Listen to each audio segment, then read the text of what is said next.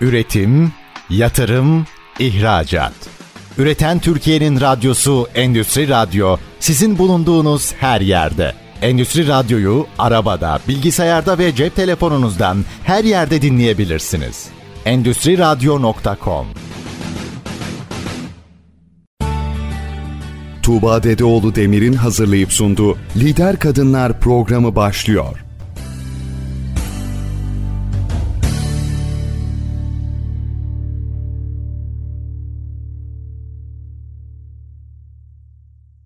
Merhaba, ben Tuğba Dedeoğlu Demir. Endüstri Radyo'da Lider Kadınlar programındasınız. Kadın varsa hayat var diyerek yola çıktım ve her hafta alanında lider olmuş öncü kadınlarla sizleri tanıştırıyorum. Bu hafta konuğum profesyonel ve well-being koçu, insan kaynakları danışmanı sevgili Esin Taşçı. Esin Hanım hoş geldiniz. Hoş bulduk Tuğba Hanım. Çok teşekkür ederim davet için de. Ben teşekkür ederim. Sizin gibi yoğun insanların vakit ayırması bazen zor oluyor ama siz kırmadınız, geldiniz. Tekrar bunun için teşekkürler. Çünkü biz sevgili dinleyenler bugün aslında hem iş dünyasında hem de kişisel gelişim tarafında çok konuşulan son yıllarda well-being nedir? Well-being'in içine neler girer? Şirketler well-being koçlarıyla neleri çalışıyorlar? Kendi çalışanları için neleri talep ediyorlar? Kendileri için neleri talep ediyorlar? Bunları konuşacağız. Farklı bir konu. Çoğumuzun aslında bilmediği de bir konu. Ama adını çok duyduğumuz ve galiba biraz da Türkçeleştirilemeyen de bir konu ama buna geçmeden önce sevgili Esin Hanım'ın kariyer hayatı nasıl gelişti, bugüne kadar neler yaptı, well-being nasıl tanıştı, koçlukla nasıl tanıştı ve bir insan kaynakları profesyoneli olarak neler yaptınız? Biraz bunlardan bize bahsederseniz çok seviniriz. Elbette ki Tuğba Hanım. Çok teşekkür ederim tekrar. Ben aslında kariyerime insan biraz önce bahsettiğiniz gibi insan kaynakları alanında başladım. Çünkü insanları çok seviyordum ve insan odaklı çalışmayı çok istiyordum. İnsanların gelişim yolculuklarına e, onlarla birlikte birlikte olmak benim için gerçekten de çok önemliydi ve kariyer hayatımı da bunun üstüne aslında planladım. O yüzden mühendislik okumama rağmen insan kaynakları alanında bir giriş yaptım ve 15 senelik bir kurumsal hayat tecrübem oldu. Gerçekten de hem Türkiye'de hem Avrupa'da birçok şirketle çalıştıktan sonra insan kaynakları alanında da birçok proje yaptıktan sonra ben böyle aslında biraz da burada well-being yolculuğum da başlayacak. Çünkü bir burnout yaşadım. Yani bir tükenmişlik sendromu içine girdim. Çünkü üzerimde çok fazla stres vardı. Çok çalışıyordum. Ve bunu bir şekilde de aslında bir süre sonra yönetemediğimi fark ettim. Bundan dolayı da kurumsal hayattan aslında ayrılma kararı verdim. Çünkü bu bende sağlıksal anlamda da çok fazla etkilerini yaşamaya başlamıştım. Sağlığın da çok önemli olduğunu yani sağlık birinci aslında hayatımızın en önemli maddesi olduğu için de ben kariyerime bu şekilde kurumsal hayat tarafını noktalayarak kendi üzerimde aslında çalışmaya başladım. Çünkü orada bir iyi hissetmeme hali vardı, tükenmişlik vardı. O yüzden bunun da kendimden başladığını fark ederek hem Türkiye'de hem dünyada e, well-being ile aslında tanışmam bu şekilde başladı ve bu konuda hem birçok eğitim almaya başladım. Eğitimler sonucunda aldığım eğitimleri kendi üzerimde deneme fırsatı oldu. Kendimde bir yolculuğa başladım ve bu yolculukla birlikte de kendi iyi olma halini yakaladıktan sonra da bunu aslında daha profesyonel bir şekilde kurumsal well-being kavramıyla aslında şirketlerde de uygulamaya başlayacağımı fark ettim ve kendi zaten insan kaynaklarıyla olan geçmişim de olduğu için kendi danışmanlık firmamı kurdum kariyer maksadında. Burada hem insan kaynakları tarafında danışmanlık hizmetleri vermek hem de işveren markası, kurumsal well-being, çalışan deneyimi konularında danışmanlık hizmeti veren bir şirket aslında ortaya çıktı. Biraz well-being kavramından da aslında bahsedecek olursam daha belki bundan 10 sene önce well-being kavramı çok fazla hayatımızda yoktu. Daha çok sağlıklı yaşamdan bahsediyorduk. Sağlıklı yaşamda bizim için beslenme ve egzersizle aslında sınırlıydı. Yani biz daha çok fiziksel sağlıktan bahsediyorduk. Ama son dönemlere gelince daha bütünsel sağlık, bütünsel aslında well-being de biraz önce bahsettiğiniz gibi Türkçeleştirilmemiş aslında bir kelime. Ama biraz onu Türkçe olarak esenlik olarak kullanabiliyoruz. Ben o arada o şekilde kullanabilirim. Well-being aslında kişinin bedenen, ruhen ve zihin dengesinin tam ve sağlıklı olması hali. Yani tamamıyla biz burada sadece fiziksel sağlıktan bahsetmiyoruz. Bunun içine bir de mental sağlık aslında girdi ve well-being'in daha birçok bileşeniyle birlikte en önemli bileşenlerinden birisi haline geldi. Zaten son hepimizde böyle bir pandemi dönemi yaşadık. Bir gerçekten de belki de insanlık tarihinin çok önemli bence salgınlarından bir tanesiydi. Ve burada biz well-being kavramının aslında biraz daha öncelikli hale gelmesi de birazcık pandemiyle birlikte başladı. Çünkü pandemide fiziksel sağlığın ne kadar önemli olduğunu gördük ama bir taraftan da kapalı ortamlarda kalmak, sevdiklerimizden uzak kalmak, daha önce yaptığımız şeyleri bize keyif veren faaliyetleri yapamamak bizde mental sağlığımız konusuna da daha fazla odaklanmamıza sebep oldu aslında. Ve dolayısıyla da well-being kavramı hayatımızın daha ana merkezine oturduğunu söyleyebilirim. Hal böyle olunca tabii ki şirketler de well-being kavramını biraz daha gündemlerine almaya başladılar. Çünkü çalışan sağlığı sadece fiziksel sağlıktan oluşmuyordu. Kişinin mental sağlığı da bir o kadar önemli hale gelmişti. Yani biraz sonra belki biraz daha rakamsal boyutundan da bahsedebiliriz. Neden bu kadar önemli olduğunu ama gerçekten de şu anda insanların yani sağlıklı yaşamın aslında biraz daha boyut değiştirdiğini söyleyebilirim bununla ilgili olarak. Öyleyse well-being'i biraz da ruh beden sağlığının dengesi diyebilir miyiz Esin Hanım? Evet aynen öyle. Ben biraz önce mesela bahsettiğimde ben bir burnout yaşadım ve sağlığım bundan etkilendi. Mesela o senelere dönecek olursam ben fiziksel sağlığıma çok önem veren birisiydim. Yani o zaman da ben sağlıklı besleniyordum. Egzersizi hayatımdan hiçbir zaman eksik etmemiştim. Ve bunun benim sağlığım açısından yeterli olduğunu düşünüyordum. Ama daha sonra böyle bir stresle ilgili bir sorun yaşadığım zaman aslında bir üçlü yani sizin de söylediğiniz gibi zihin dengesinin de için içinde olmazsa bütünsel dengeyi sağlayamıyorsunuz. O yüzden bütüne baktığınızda bu üçünün birlikte harmoni içinde aslında çalışıyor olması gerekiyor diyebiliriz.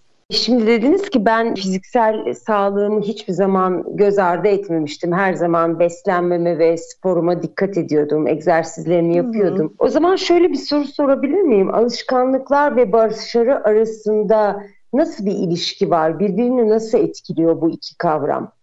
Evet çok güzel bir soru Tuğba öncelikle. Başarı aslında bizim sürekli tekrar ettiğimiz alışkanlıkların sonucu. Aslında formüle hani baktığımız zaman çok zor bir şey değil. Aslında alışkanlık işe yarayan şeyleri bilmek, onları tekrarlamak, işe yaramayanlarınızı da hayatımızdan çıkartmak. Yani aslında bunu da zaten biraz daha işin derinlemesine, konunun derinlemesine inince bu well-being ile ilgili alışkanlıklarımızı da aslında alışkanlığın tanımını iyi bir şekilde kavrarsak ve farkındalık yaratırsak kendimize birçok alışkanlığı, well-being ile ilgili alışkanlığı hayatımızı günlük rutinlerimizin içine de kolaylıkla aslında adapte edebiliriz. Yani bununla ilgili aslında başarı Virginia Woolf'un da zannedersem böyle bir sözü var. Başarı zorlamayı gerektirir ve alışkanlıkta başarıyı kolaylaştırır diye. Aslında biraz da başarılı nasıl gözüktüğümüzden aslında nasıl bir hayatımızın olmasını istiyorsak, neler yapmak istiyorsak, nereye ulaşmak istiyorsak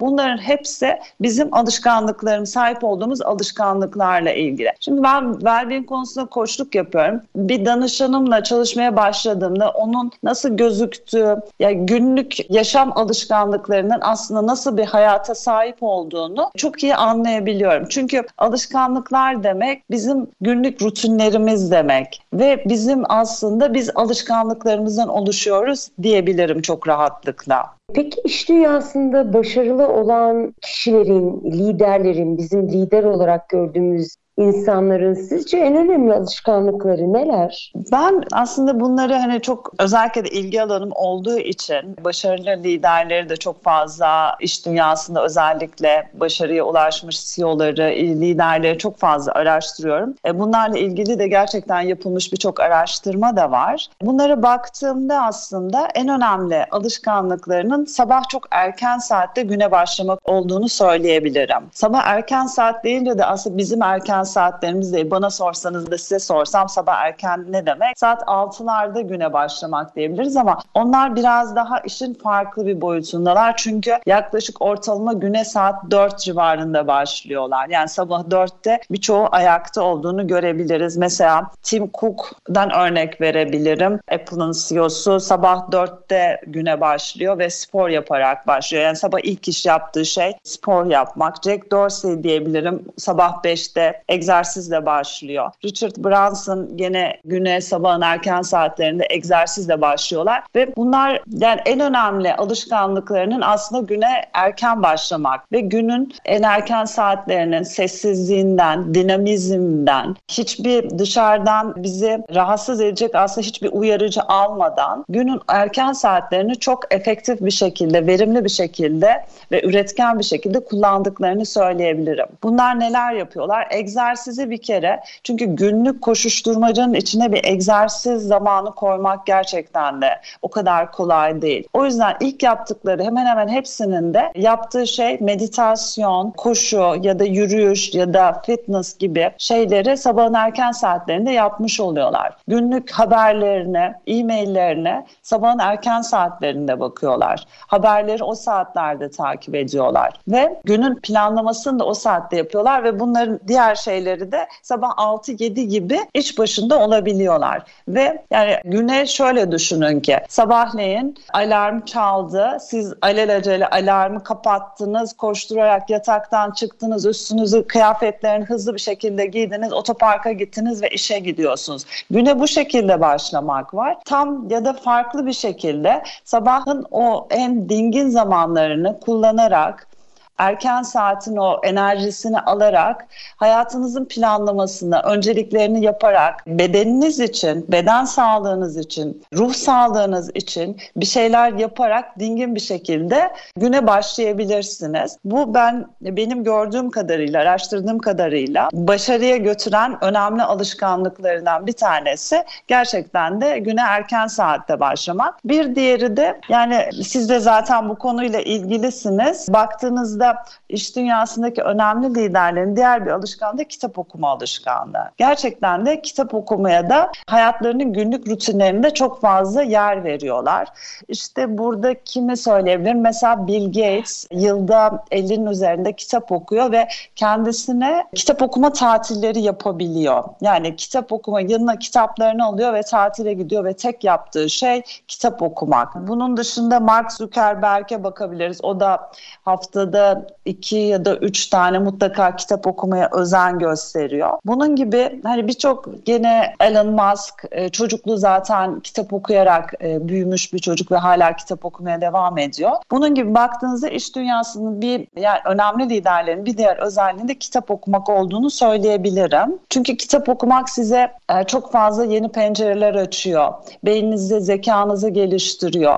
Sizi farklı vizyonlar geliştirmenize neden oluyor. Bu da başarılı insanların gördüğüm diğer bir alışkanlığı. Bir alışkanlık daha söyleyeceğim. Bu da benim özellikle gördüğüm bir şey. Steve Jobs'la gördük bunu daha fazla. Hep bu konuşmalarında gördüğünüzde siyah tişörtü ve kot pantolonuyla o büyük e, sunumları yapmıştır. Bu Steve Jobs'ın önemli bir alışkanlıklarından bir tanesi kıyafet için enerji harcamamak. Bunu daha sonra kimde gördük? Mark Zuckerberg'de gördük. Sürekli aynı şeyler, aynı kıyafetleri yani bir tişörtün aynı renginden sürekli aynı şeyleri giyiyordu. Barack Obama'da gördük. Türkiye'de Acun Ilıcalı'yı hep siyah tişörtüyle görüyoruz. Cem Yılmaz'ı siyah tişörtüyle görüyoruz. Aslında böyle baktığınızda neden bunu yapıyorlar? Sürekli neden neden aynı kıyafetleri giyiyorlar? Çünkü kıyafet seçimi aslında sabahleyin e, yaptığımız şeylerden bir tanesi ve bizim aslında bu karar vermekle ilgili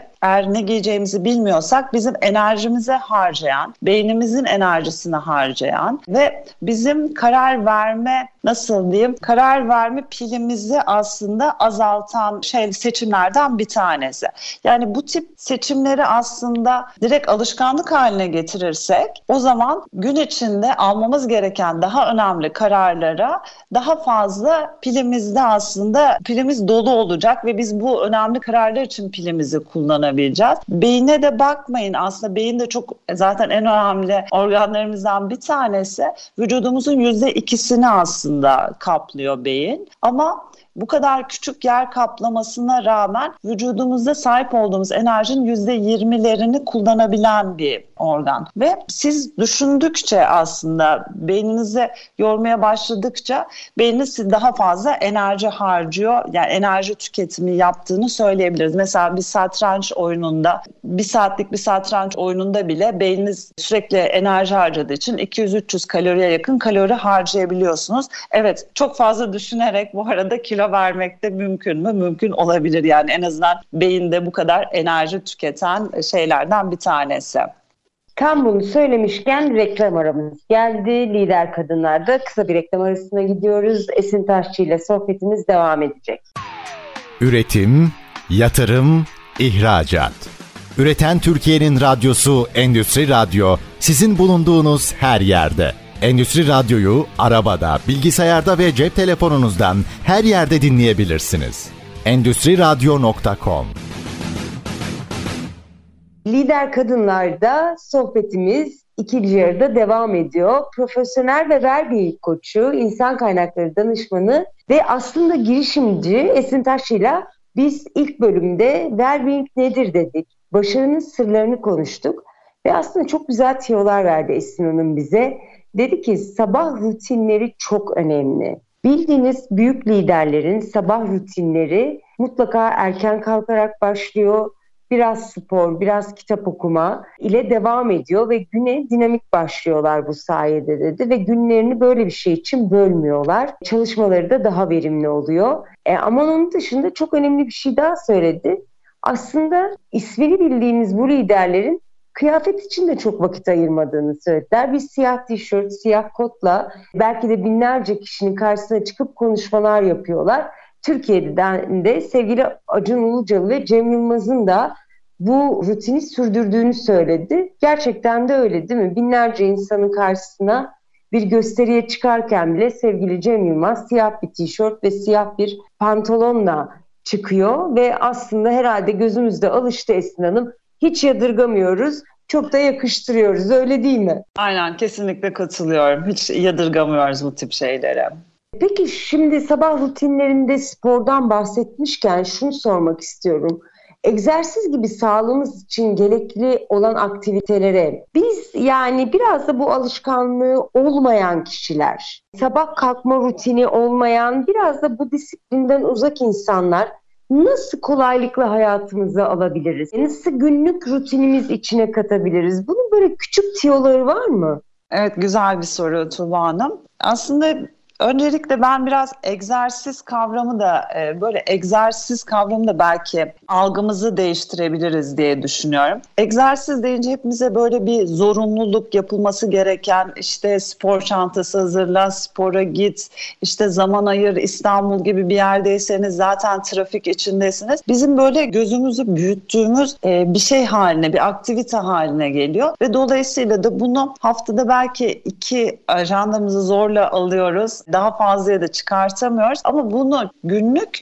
rutinimiz ya da haftalık bir rutin haline getirmiyoruz. Bunu neden getirmiyoruz? Aslında biraz dediğim gibi buna egzersiz olarak aslında bakmamak gerekiyor. Hareket olarak bakabilirsek aslında belki bu algıyı biraz değiştirebiliriz. Mesela siz e, yapıyor musunuz Tuğba Hanım? Bir egzersiz yapabiliyor musunuz? Ben ağırlıklı olarak e, yürüyorum. Çok güzel.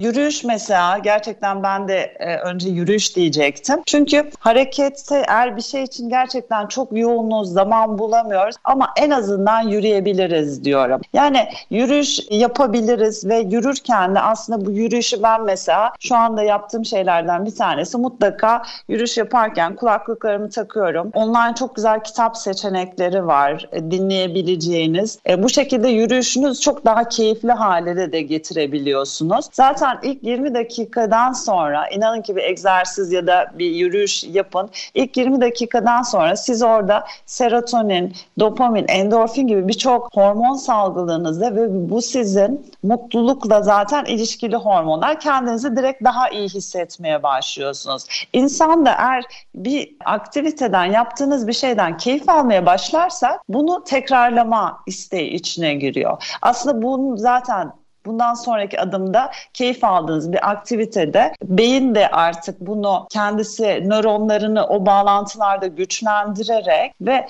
beyin de tercihi daha az enerji harcayacağı seçimler yapmak. Yani bu sizin sabah kalktığınız siz yürüyüşe gittiniz. Beyin bunu çok seviyor. Neden seviyor? Çünkü bunu ne yapacağını düşünmek için zaman ayırmasına ve enerji harcamasına gerek kalmıyor. Yani beyne enerji harcatmıyorsunuz. Siz sabahleyin kalkıp da yürüyüşe ya da pilatese ya da yogaya giderseniz, yoga yaparsanız bunlara zaman harcamamış ve enerji harcamamış oluyorsunuz. Ve illaki bir yere de gitmek gerekmiyor. Yani ve illaki çok uzun saatler de yapmak gerekmiyor. Bir saatinizi spor salonunda harcamak zorunda değilsiniz. Yani YouTube'da açarsınız bir yoga 20 dakikalık, 10 dakikalık. Günü o şekilde başlarsınız. Daha sonra bunu zaten rutin olarak oluşturduktan sonra da zaten sabahleyin kalkıp bunu yapmak isteyeceksiniz. Çünkü beyin artık keyif aldı ve beyin keyif aldığı aktiviteleri tekrarlamak isteyecektir. Şöyle bir şey soracağım size. Hakikaten bu mutlaka siz incelemişsinizdir. Böyle ülkelere göre bu tip alışkanlıkların uygulanma çoğunluğu değişiyor mu? Mesela Türkiye'deki gözleminiz ne? Yurt dışında nasıl? Biz sanki biraz spora uzak bir e, milletiz gibi geliyor bana. Benim çevremde çok az rutin spor yapan insan var. Yani günlük rutinine ekleyen insan var.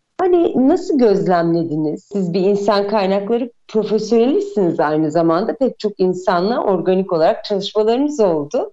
Oralardan nasıl sonuçlar çıkardınız? Evet Tuban çok haklısınız. Ben hani ülkeleri de çok fazla gözlemleme fırsatım oldu ve ülkelerin alışkanlıklarına da spor yapma alışkanlıklarına da yakından izleme fırsatım da oldu. Evet Türkiye yani biz birazcık bahsettiğiniz gibi çok fazla spor yapmayı tercih etmiyoruz. Yani daha keyif alacak farklı alışkanlıklarımız var toplum olarak. İnsan ilişkileri bizim için çok kıymetli. O yüzden zamanımızı daha fazla bir yerlerde oturarak ve sohbet ederek, kahve çay içerek, bu tip şeyler yaparak geçirmeyi daha fazla tercih ediyoruz. Ama Avrupa'ya baktığınızda mesela ya da Amerika'da sabah saatlerinde gün doğmadan gördüğünüz şeyler insanlar sabahları koşuyorlar, yürüyüş yapıyorlar. Çok fazla aktivite yapan dışarıda hava koşullarına rağmen çok fazla insan görüyorsunuz. Uzak doğuya baktığınızda da zaten uzak doğu, yoga gibi felsefelerin çok fazla olduğu yerlere baktığınızda da tabii ki mesela Çin desem Çin, Japonya gibi aslında ülkeler çok fazla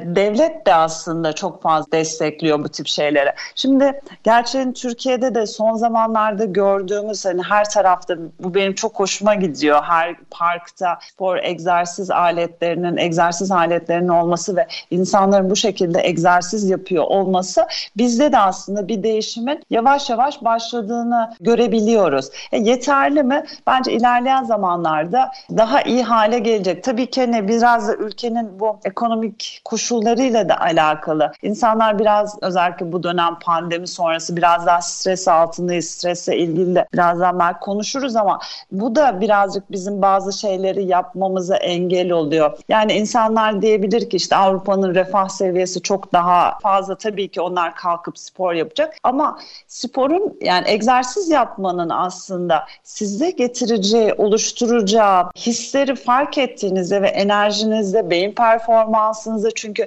direktman daha fazla oksijen almaya başlıyorsunuz. Beyinde ve kanda daha fazla oksijen hem sağlığımıza hem beyin kapasitemize birçok etkisini gördükten sonra bunu siz de hayatınızın aslında bir rutini haline getirebilirsiniz.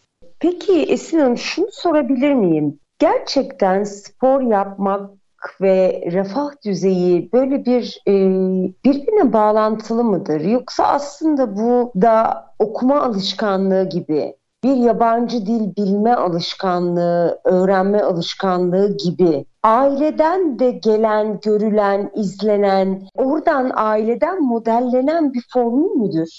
Tabii ki aslında çok güzel bir soru gerçekten de Tuğba Hanım. Bu ailenin çok fazla etkisi olduğunu düşünüyorum. Aileden ziyade aslında çevremizin de çok fazla etkisi var. Burada rol model olarak aldığımız insanların yaptığı davranışların da bizim için çok önemli bir noktası var. Ben mesela kendim için çok fazla kitap oku okuyan bir insanım. Okuyamıyorsam dinleyen bir insanım. Gerçekten de çok seviyorum. Kitaplarla vakit geçirmeyi çok seviyorum. Haftada mutlaka 3-4 kitap bitirmeye de çalışıyorum. Ama mesela bu alışkanlığıma baktığımda bu bana aileden gelen bir alışkanlık. Çünkü benim babam mutlaka her gün eve gazete getiren, kitap getiren, bizim karşımıza çocukken kitap okuyan, gazete okuyan bir bir babaydı. Dolayısıyla biz burada babamı ya aile bireylerini o şekilde gördüğünüz zaman siz ister istemez ne yapıyorsunuz? Kitap okumanın yapılması gereken iyi bir özellik olarak kendi hayatınıza alıyorsunuz.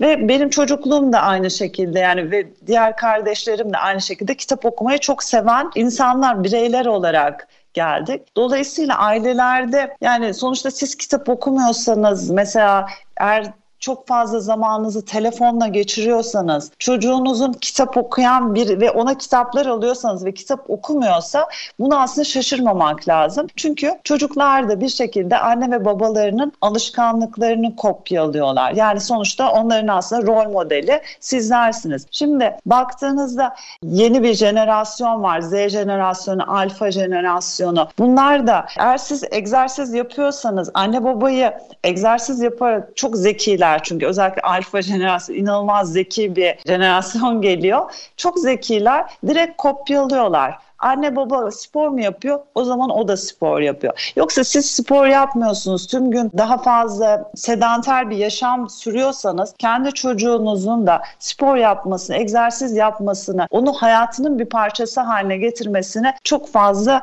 beklemek birazcık bana göre optimist bir yaklaşım olur. Yani rol model olacak olan biziz. Ülke olarak zaten hani siz bu konunun içindesiniz. Kitap okuma alışkanlıklarımız çok fazla aşağılarda yüzde olarak çok aşağıda olduğunu biliyorum onun yerine ama mesela televizyon seyretmekte ve sosyal medya kullanımında çok üst sıralardayız. Eğer biz bunu değiştirebilirsek gerçekten de daha fazla bunları belki ulaşılabilir hale getirebilirsek o zaman bizden sonraki gelenler de buna daha fazla uyumlanacaktır diye düşünüyorum. Tabii çok haklısınız şurada. Kitap okuma alışkanlığı çok gerilerde. Zaten son dönemlerde yapılan alışkanlıklar listesinde, ihtiyaç listesinde kültürel kitapların e, sıralaması 200. sıraların üstünde bir yerlerdeydi. Çünkü ailelerin aslında maddi olarak da bir refah seviyesi ne kadar düşerse ailede kitap okuma ve satın alma alışkanlığı o kadar geriye düşüyor. Ama bizde şöyle bir şey var. Ben kendi bugün de yani arkadaş çevremde de dikkat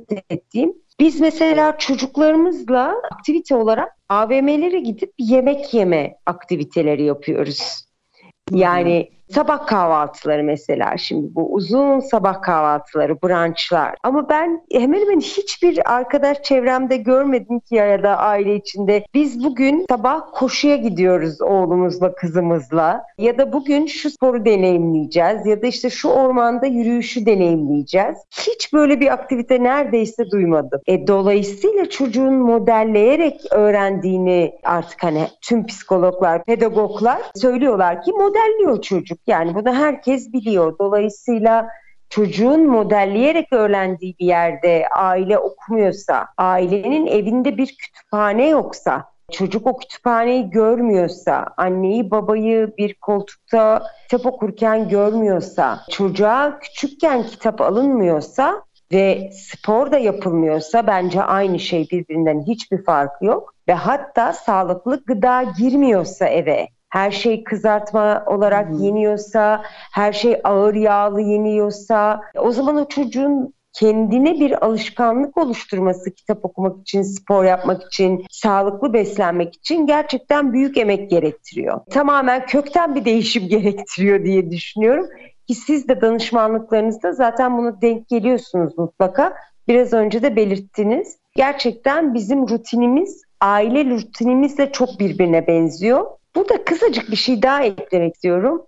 Aslında biz konfor alanlarımızı mı değiştirmiyoruz Esin Hanım? Yani bu bize zor geliyor galiba değil mi? Çünkü televizyon izlemek kolay bir şey. Pasif bir aktivite. Oturuyorsunuz sadece.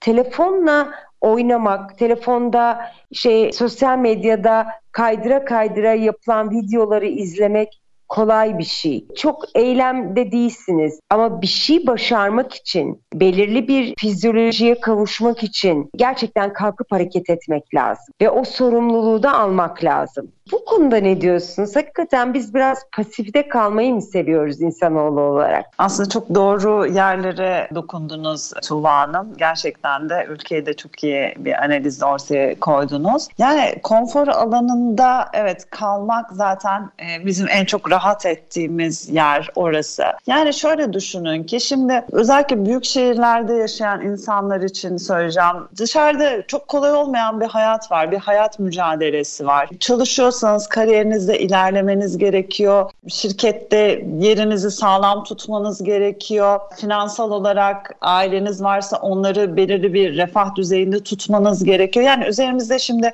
çok fazla birey olarak çeşitli yaşadığımız zorluklar var. Düşünün ki akşam eve geliyorsunuz. Evde ne yapmak istersiniz? Yani o ruh hali içinde.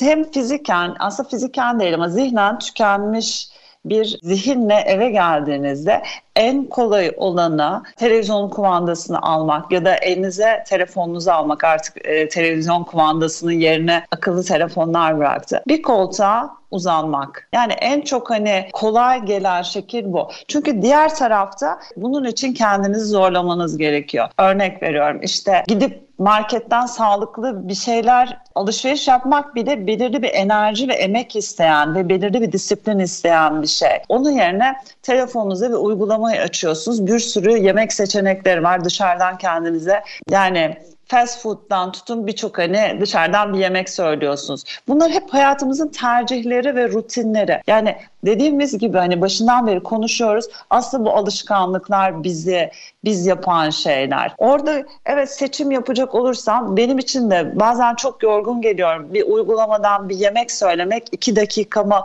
alırken yani alacakken iki saat markete gidin o yemeği sağlıklı yemeği yapın iki saatinizi alıyor. Ama bu tercih meselesi. Ben seçimi bundan yana yapmayı tercih ediyorum. Kendinizi geliştirmek istiyorsunuz. Yabancı dilinizi geliştirmek istiyorsunuz. Evet yorgunsunuz ama sonuçta günde bir saatinizi kitap okumaya ayırabilirsiniz, egzersiz yapmaya ayırabilirsiniz, yeni bir dil öğrenme, yeni bir özellik öğrenme. Artık o kadar çok güzel uygulamalar var ki birçok Udemy'den e, tutun Coursera'ya kadar birçok şeyi yeni bir şey öğrenebiliyorsunuz. Yeni bir şey öğrenmek demek bu sizin hayatınızı aslında, hayat kalitenizi bile bir üst seviyeye çıkartacak bir şey bile olabilir. Yani bunları aslında düşününce evet konfor alanında kalmak bir seçenek ama konfor alanının dışına çıkmakta gene ve orada asıl bence maceralar, farklılıklar, yenilikler başlıyor diye düşünüyorum. Ben size katılıyorum çünkü hakikaten konfor alanımızda kaldığımızda bir değişim beklememiz mümkün değil. Hareket etmek esas diye düşünüyorum ve kısacık bir reklam arasına daha gidiyoruz. Sevgili Esin Taşçı ile sohbetimiz reklamlardan sonra devam edecek. Üretim, yatırım, ihracat. Üreten Türkiye'nin radyosu Endüstri Radyo sizin bulunduğunuz her yerde. Endüstri Radyo'yu arabada, bilgisayarda ve cep telefonunuzdan her yerde dinleyebilirsiniz. Endüstri Radyo.com Lider Kadınlar'da sohbetimiz devam ediyor. Biz sevgili Esin Taşçı'yla o kadar güzel konulardan konuştuk ki ama son kaldığımız yer şuydu. Konfor alanımızdan çıkmazsak ne bedensel olarak ne de yaşam içinde belki maddi olarak da bir değişim beklememiz mümkün değil. Hareket esastır dedik. Ve şimdi şunu sormak istiyorum. Uykusuzlukta hayatımızın aslında konforunu düşüren, kalitesini, yaşam kalitemizi düşüren konulardan biri ve galiba yaşam içindeki bu stres bir uykusuzluk sorunu da yaratıyor. Peki uykusuzluktan yakınan insanlar için kaliteli, daha kaliteli uyumalarına sağlayacak bize bir iki öneride bulunabilir misin? Elbette ki. Yani şu zaten pandemiyle aslında birçoğumuzun hayatına uykusuzluk ve uyuma güçlüğü aslında başladı. Çünkü neden bu oluştu? Pandemide çok fazla evdeydik, çok fazla kapalı ortamdaydık, çok fazla ekranların mavi ışıklarına maruz kaldık, çok fazla haberlerden sürekli negatif ya da çevremizden birçok bizi olumsuz bir şekilde ruh halimizi etkileyecek olaylara, uyarıcılara maruz kaldık ve bu da sadece yani bütün dünyada aslında biraz daha üzerimizde kaygı bozukluğu, anksiyete, depresyon gibi şeyler oluşturdu, rahatsızlıklar oluşturdu. Pandemiyle birlikte tüm dünyada baktığımızda antidepresan aslında ve uyku haplarının kullanılması inanılmaz derecede artış başladı ve gerçekten de kaliteli bir şekilde uyuyamıyoruz. Uyusak bile çok kaliteli bir uyku alamıyoruz. Ben birçok hani kişiden de çevremde bununla ilgili şeyler duyuyorum. Herkes ya uyku ya da almakta güçlük çekiyor ya da çok fazla uyku arasında bölünmeler yaşıyor. Bunun için ne yapabiliriz? Birincisi stresten uzak kalalım diyeceğim ama bu yaşadığımız hani bu 2022'nin artık Aralık ayında bu çok fazla mümkün değil. Şehir hayatının içindeysek, modern dünyanın içindeysek bir şekilde stresten uzak kalmamız çok olası gözükmüyor. Ama olabildiğince kendi ruh halimizi iyi tutmaya çalışabiliriz ve bu da biraz işte söyleyeceğim şey de konfor alanına gelecek. Hayatımızda uyku ile ilgili aslında çeşitli rutinler oluşturmamız gerekecek. Yani evet çok seviyoruz telefonlarımızda sosyal medyada vakit geçirmeyi, sürekli Netflix gibi mecralardan üst üste bir şeyler seyretmeyi ama bunlar bizim melatonin denilen bizim uykudan sorumlu hormonumuzu baskılayan mavi ışık almamıza neden olan uyarıcılar. Yani ne kadar mavi ışık oranını saat 9'dan sonra özellikle akşam 9'dan sonra düşürebilirsek uyku kalitemizde de o kadar bir olumlu yönde etkisini e, görebiliriz. Diğer söyleyeceğim şey kahve. Gün içinde hani o da bizim bir alışkanlıklarımızdan bir tanesi. Evet birkaç bir tane kahve içebiliriz ama çok fazla kahve tüketiyoruz. O yüzden bunu da en azından saat 4'ten sonra kahve içmemeye özen gösterebiliriz. Çünkü kahvenin içindeki uyarıcılar bizim uykumuzu çok fazla etkiliyor. Ve bir şey daha söyleyebilirim. Telefonumuzu yatak odamıza sokmamak. Gerçekten de telefonun yatak odasında olması, ondan yayılan zaten çok hani zararlı ışın radyasyonu da düşünecek olursak telefonu odanın dışında tutmak. Yani sadece yatak odasını aslında uykuyla ilişkilendirecek bir rutin kendinize hazırlayabilirseniz bunların uyku üzerinde olumlu etkiler olacağını söyleyebilirim. Şimdi bu uyku sorusuna gelirken ben aslında stresten biraz bahsettim. Gerçekten özellikle İstanbul gibi bir şehirde yaşıyor olmak bile başlı başına bir stres. Geçen gün bir adını telaffuz etmeyeceğim takımın ama bir maçı yüzünden yollar kapandı. Üç buçuk saat trafikte kaldılar. Kaos yarattı bu insanlarda ve dolayısıyla stres yarattı. Şimdi biz böyle şehirlerde yaşıyorken zaten işte demin programın içinde de bahsettiğimiz yaşam, geçim sıkıntıları, işte okul stresleri, çocukların ergenlik stresi belki ebeveyn olmak, aileyi kavramak, geçindirmek gibi stresler de bunların üstüne eklenince biz bu modern dünyanın bizde yarattığı stresle nasıl başa çıkarız? Evet gerçekten çok önemli e, bir konuya daha değindiğini düşünüyorum Tuğba. E, gerçekten de stres şu anda merkezimizde çok fazla çünkü hayatımızda yani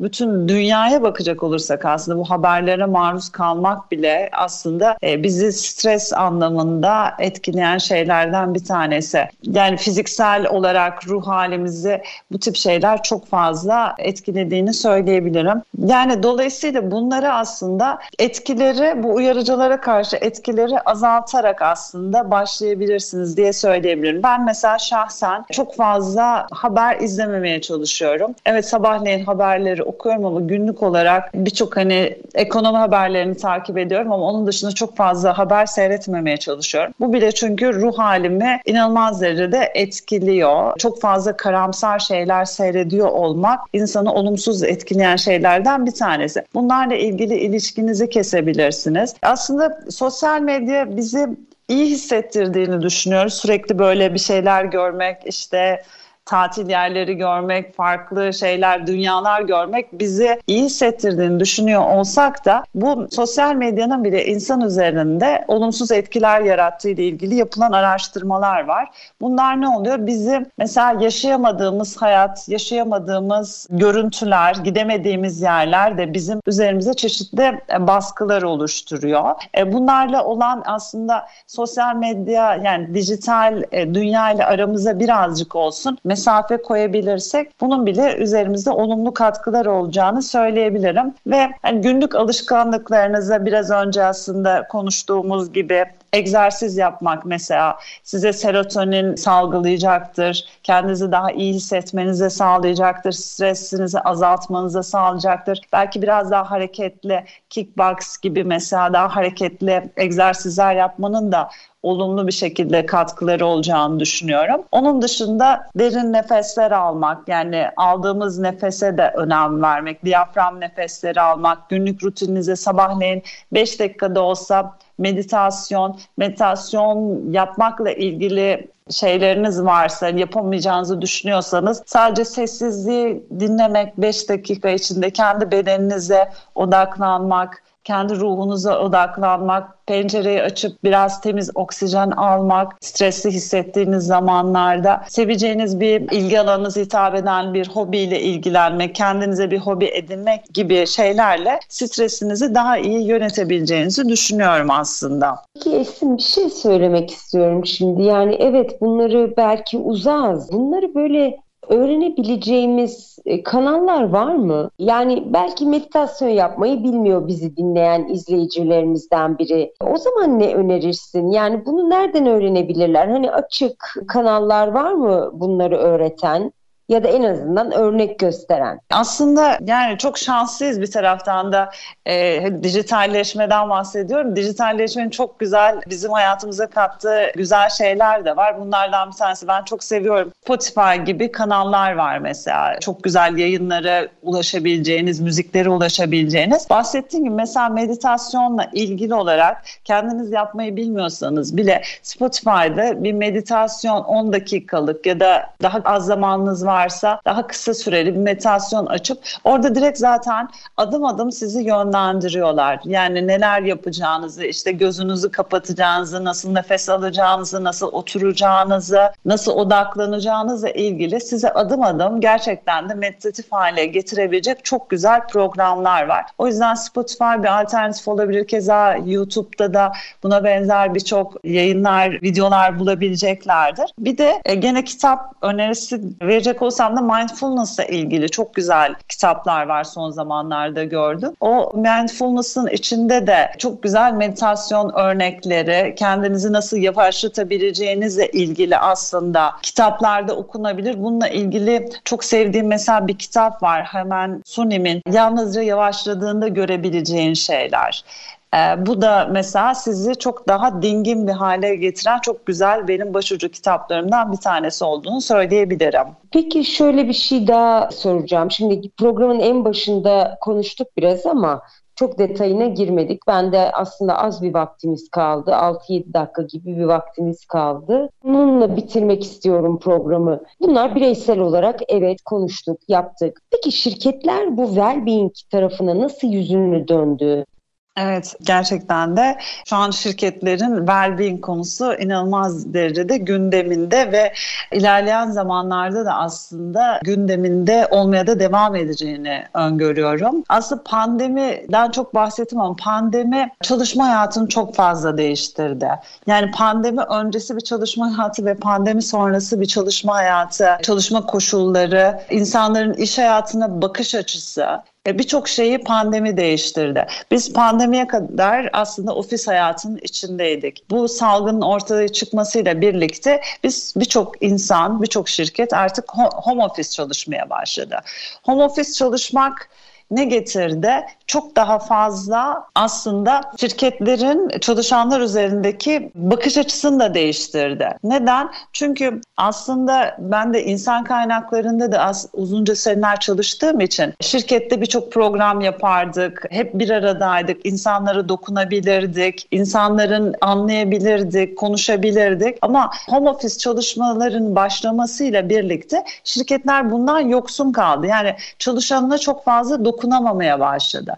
Ve insanlar sürekli evde, sürekli online, sürekli toplantı, arka arkaya bitmek bilmeyen toplantılar insanların üzerinde çeşitli baskılar oluşturmaya başladı. Ve bu da insanların, çalışanların performansı üzerinde de aslında etkileri görülmeye başlayınca o zaman şirketler gündemini well-being üzerine e, daha fazla durmaya başladı. Özellikle bu tabii ki globalde çok fazla şirket bununla ilgili özellikle Silikon Vadisi'ndeki şirketleri mesela Google'ı söyleyebilirim inanılmaz derecede well-being ile ilgili çalışanlarına çok farklı seçenekler sunabiliyor. Ama well-being kavramı neden önemli hale geldi? Çünkü çalışanların ruh sağlığı, mental sağlığı ve fiziksel sağlığının aslında bir bütün ve denge içinde olduğunda kişi daha iyi bir şekilde performans gösterebiliyor. Kişi daha üretken oluyor, daha verimli oluyor. Bu da kişinin bu şekilde çalışıyor olması da,